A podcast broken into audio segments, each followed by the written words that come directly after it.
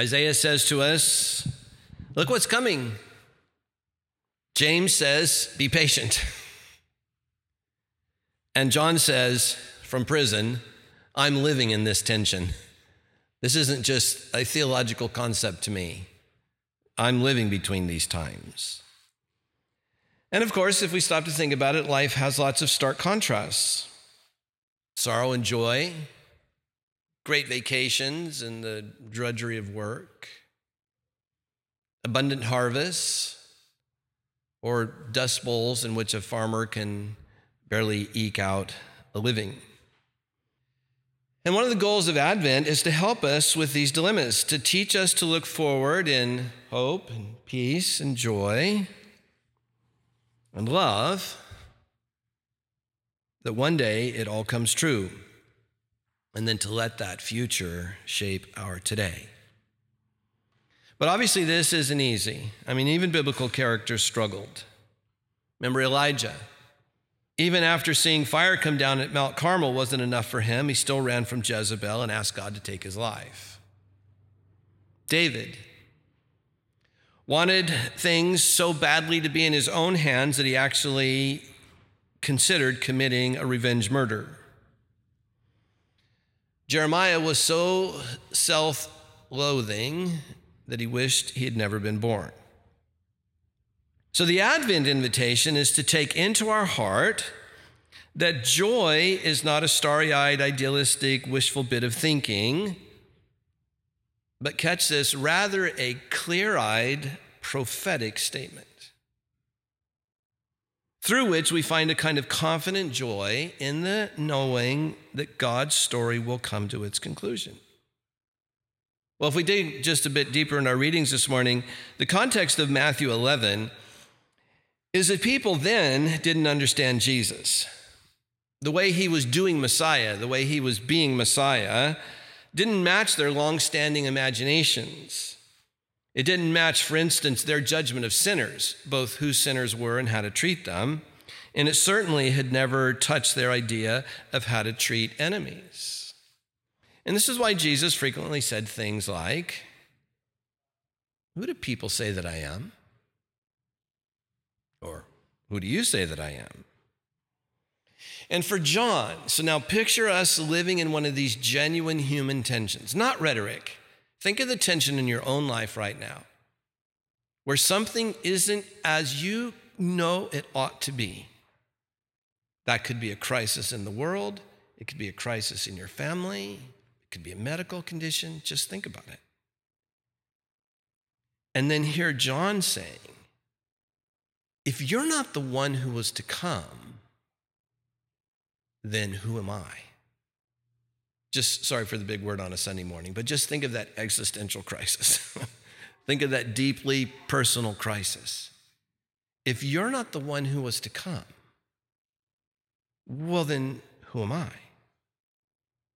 And just picture him sitting in prison with that very personal thought, perhaps wondering, hey, Herod's power is growing and winning the day.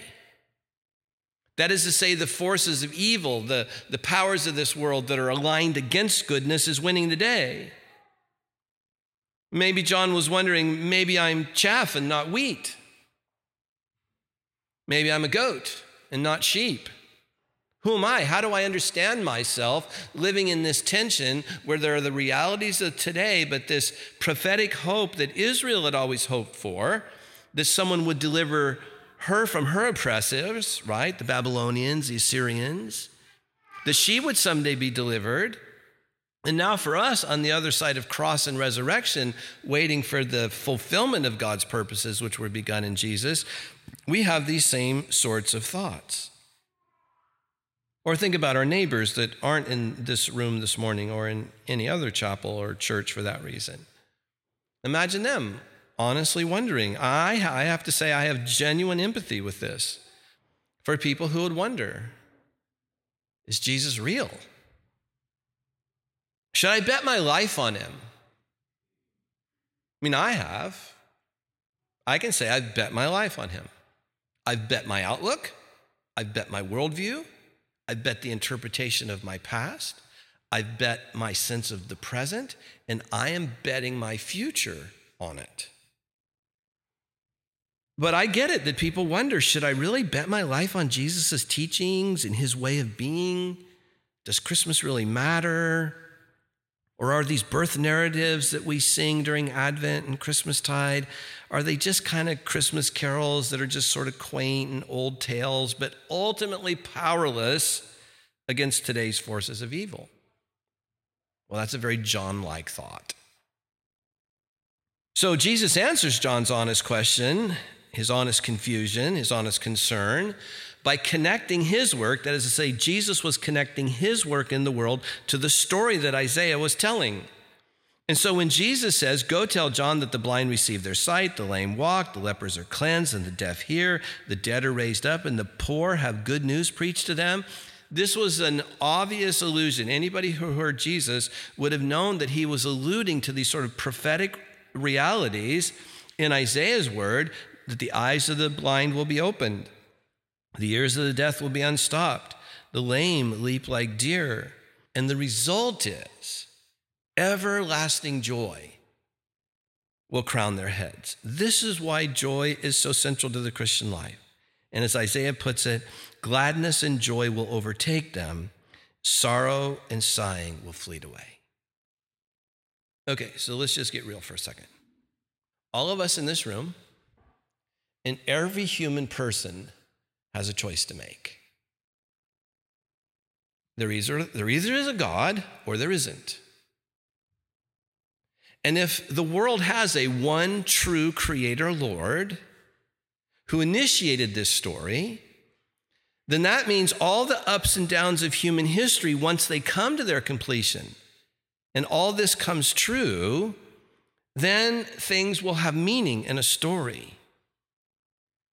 But if we're just a ball floating through a cosmos that's increasingly bigger than any of our best physicists could have ever understood, do you know it's only in the last months, just literally in the last months, that our best cosmologists have realized that, that the cosmos is 10 to 100 times bigger than we even thought it was? Well, if we're just a mass of energy, whatever that is, floating through space, and we're just left to the powers. What hope is there in that? What ultimate peace could there be there? What source of joy that's in any way real? You know, the history of humanity is whoever has power subjugates those who don't. And this is not like, I know the 20th century was the bloodiest century we've ever had, but this is not a 20th century phenomenon. This is not just about the mechanized aspects of war, you know, beginning with World War I and World War II, and now even technological warfare. We tend to think of it that way, as if war is somehow a modern phenomenon. But the subjugation of peoples is not at all a modern phenomenon. The first people who had, who had fire realized they could burn down a local village if they were ticked off enough. The wheel allowed you to get rocks closer to somebody to stone them. The first people who mastered agriculture and who, who, were, who, who could then stop being hunter gatherers. Can you picture that? Picture a hunter gatherer tribe who their whole life is just devoted to finding enough berries maybe a rabbit to feed their family. Well, if the next door neighbors had actually an agrarian society in which they could produce crops and therefore have a more stable society, well, even food caused people to subjugate others. We have a choice to make. There is actually a real story going on that the facts of the future and its beginning intention of God will someday make these convergent facts that make us wonder why am I in prison when Herod's winning?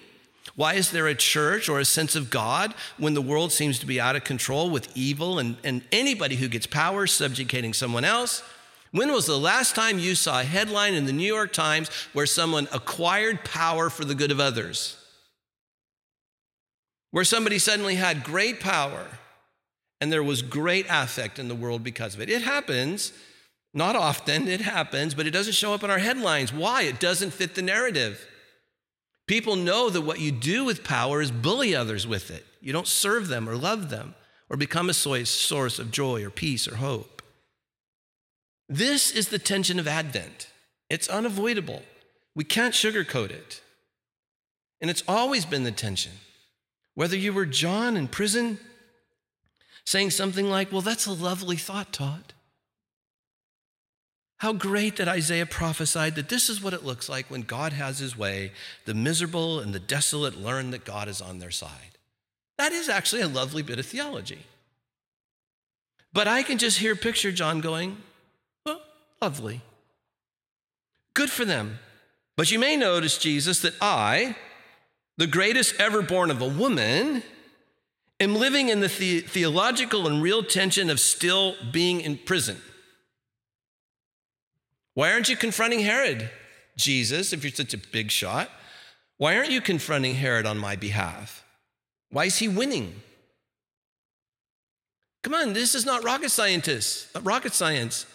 Jesus said John was the greatest man ever born of a woman, and he languished in prison under an Advent tension. I can just hear him wondering, geez, Jesus, you're palling around with sinners and tax collectors, extending them mercy.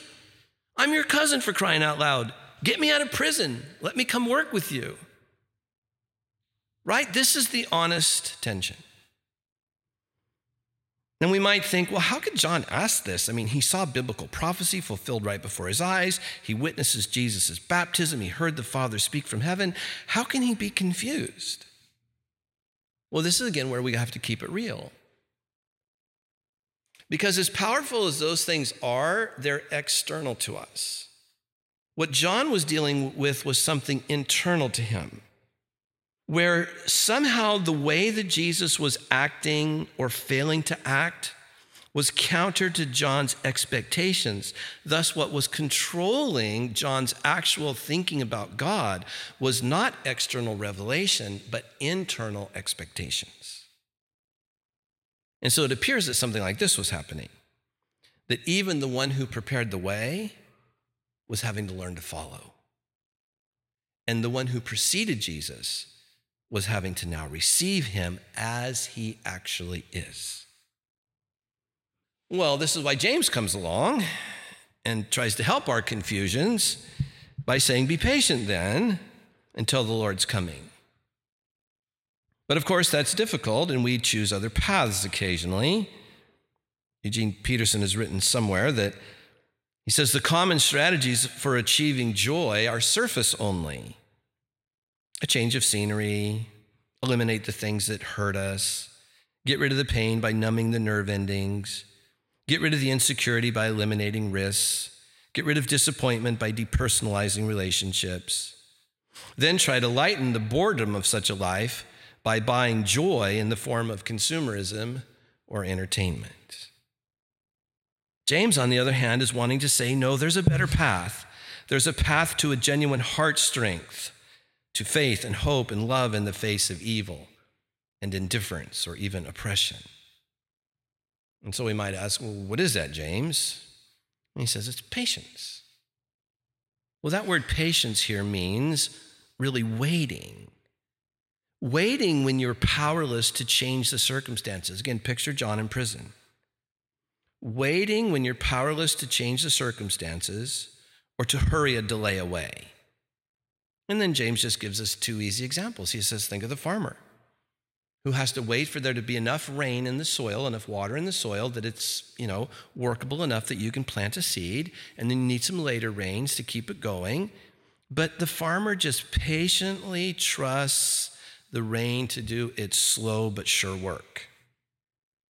Or James says, think of the prophets of old, the people who saw what was really real, and take them on as your mentors, right? Who lived in more tension than a biblical prophet? Right? They actually saw God and God's will. Prophesied to the people that it would come, but lived in the terrible tension of what was real in like a material social sense and what was real in a more real sense of what God was up to. And so James says, consider them, take them on as your mentors. You know, they put up with anything, went through everything, and never once quit. All the time honoring God. Well, I want to conclude this morning by first thanking Dennis for sending me a, a wonderful quote from Jacques Ellul in his book, The Presence of the Kingdom.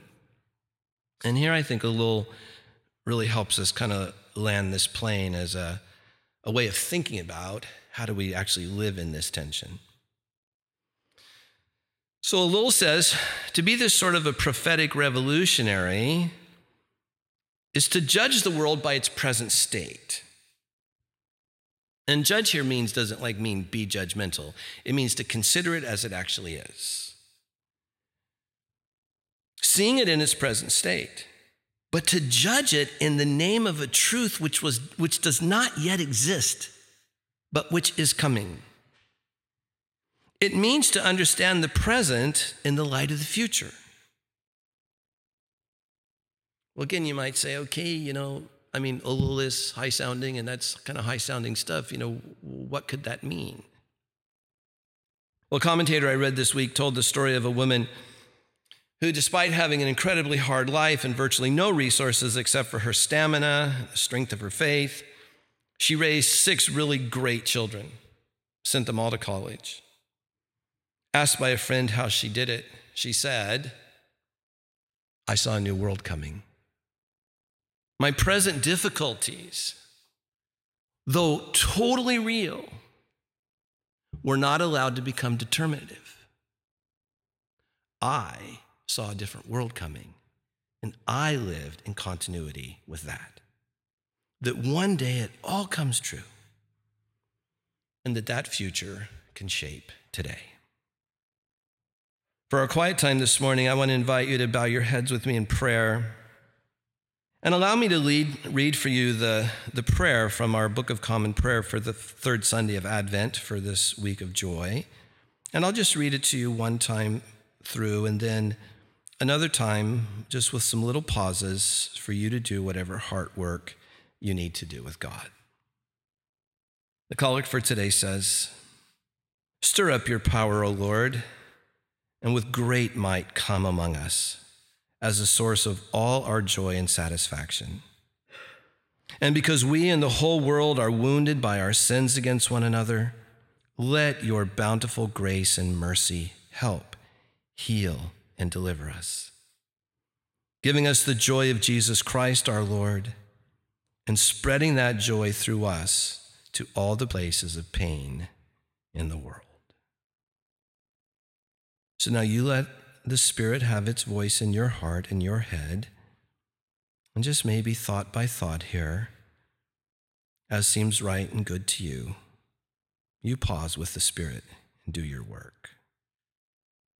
Stir up your power, O Lord, and with great might come among us as the source of all our joy and satisfaction. And because we and the whole world are wounded by our sins against one another, let your bountiful grace and mercy help, heal, and deliver us.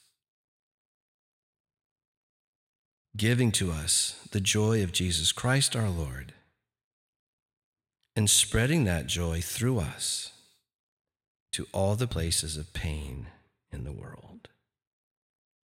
Amen.